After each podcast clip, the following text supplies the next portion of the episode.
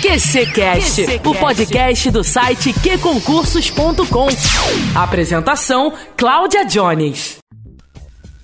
Olá, concurseiros, tudo bem por aí? Olha, hoje o nosso episódio traz um desafio bem especial para essa turma toda que está se preparando aí já para o INSS há bastante tempo, né? Olha, vai sair esse concurso e é hora de treinar muito, viu? Muitas questões. Por isso, a gente traz aqui um desafio de, olha, nada mais, nada menos que direito previdenciário com alguns temas aqui bem relevantes, tá bom? Aquele esqueminha, né? Certo ou errado, e depois eu dou a resposta para você. Combinado? Vamos começar então? Vamos lá então, hein? Questão número 1. Os fundos de pensão operados pelas entidades fechadas de previdência complementar constituem espécie de regime de previdência privada sem fins lucrativos. Certo ou errado?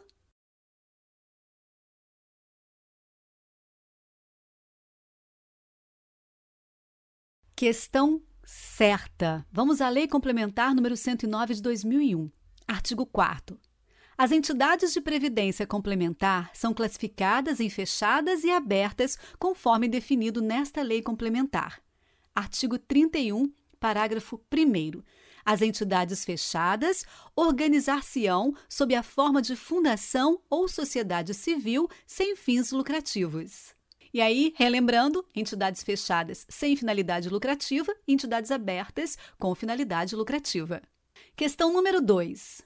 O participante de plano de previdência de entidade fechada que somente atenda aos requisitos para se aposentar pelo regime geral aos 65 anos de idade pode contratar plano de previdência complementar por meio do qual passará a receber benefícios aos 60 anos, bem como, caso deseje, contratar plano do qual só usufruirá renda aos 70 anos de idade.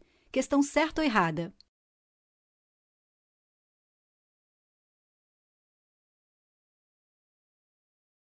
Questão certíssima, viu? Nós temos aqui o comentário da nossa querida aluna Aline, que ela diz o seguinte: um regime independe do outro, pois são autônomos, possuindo cada um suas regras. E aí você vai para a Lei Complementar 109 de 2001, artigo 68, parágrafo 2. A concessão de benefício pela previdência complementar não depende da concessão de benefício pelo regime geral de previdência social. Ok? Questão número 3. O regime de previdência privada de caráter complementar é autônomo em relação ao regime geral de previdência social e facultativo e baseia-se na constituição de reservas, cabendo ao Estado ações que assegurem ao participante de planos de benefícios de entidades de previdência privada o pleno acesso a informações relativas à gestão dos respectivos planos. Certo ou errado?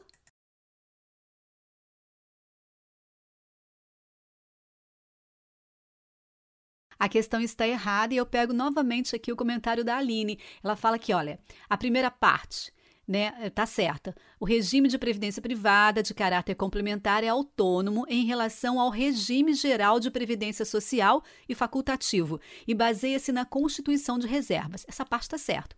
Agora, a segunda parte está errada, hein?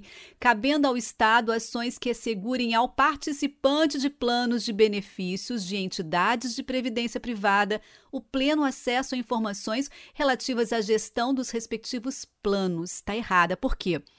Porque, segundo a Aline, ela acha que a banca considerou equivocado o trecho por estar incompleto, né? Tendo faltado a menção aos assistidos.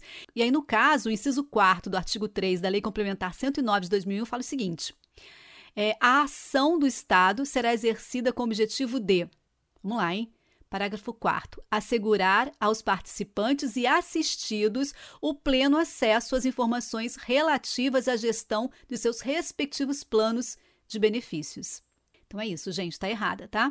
Vamos agora para outra questão. Servidora pública titular de cargo efetivo aposentada em 2018, por idade e tempo de contribuição, que tenha passado, logo após a aposentadoria, a exercer mandato eletivo, permanecerá vinculada apenas ao regime próprio de origem, a despeito do novo vínculo.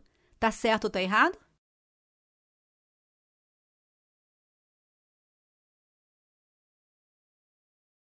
Tá errado, gente. E aí eu pego aqui a resposta do Felipe Fiorense Fiorese, né, que é o nosso concurseiro, nosso aluno, que ele fala o seguinte: o servidor aposentado que for eleito para cargo eletivo contribuirá tanto para o RPPS quanto para o RGPS, ok? E aí você vai para a Constituição Federal, artigo 12. São os segurados obrigatórios da Previdência Social as seguintes pessoas físicas. Inciso 1, como empregado. A linha J, o exercente de mandato eletivo federal, estadual ou municipal, desde que não vinculado a regime próprio de Previdência Social. E aí, como diz a Aline, a servidora já estava aposentada, voltando a exercer atividade na qualidade de empregada, consoante a Constituição Federal de 88, portanto, retornando na condição de segurada obrigatória da RGPS por exercer mandato eletivo. Aí lá no artigo 37, parágrafo 14, fala assim: a aposentadoria concedida com a utilização de tempo de contribuição decorrente de cargo, emprego ou função pública, inclusive do regime geral de previdência social, acarretará o rompimento do vínculo que gerou o referido tempo de contribuição, pela Emenda Constitucional número 103 de 2019, viu? Questão número 4. Servidor público vinculado a regime próprio de previdência pode filiar-se também ao regime geral de previdência social na qualidade de segurado facultativo. Certo ou errado?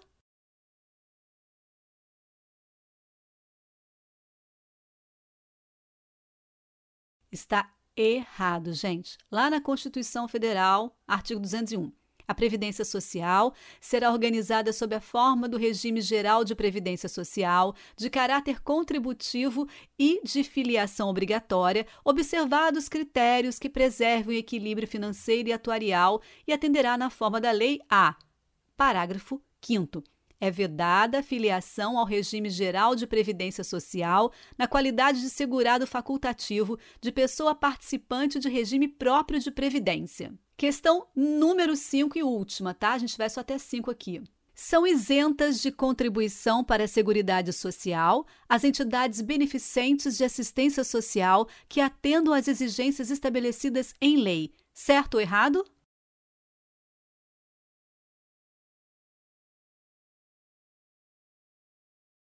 Tá certo, gente. E aí você é para a Constituição Federal de 88, né, que fala o seguinte, no artigo 195, parágrafo 7º. São isentas de contribuição para a Seguridade Social as entidades beneficentes de assistência social que atendam às exigências estabelecidas em lei. Copia e cola, né? Letra da lei aqui para você. Bom, 5 perguntinhas para você treinar, que bacana, gostou?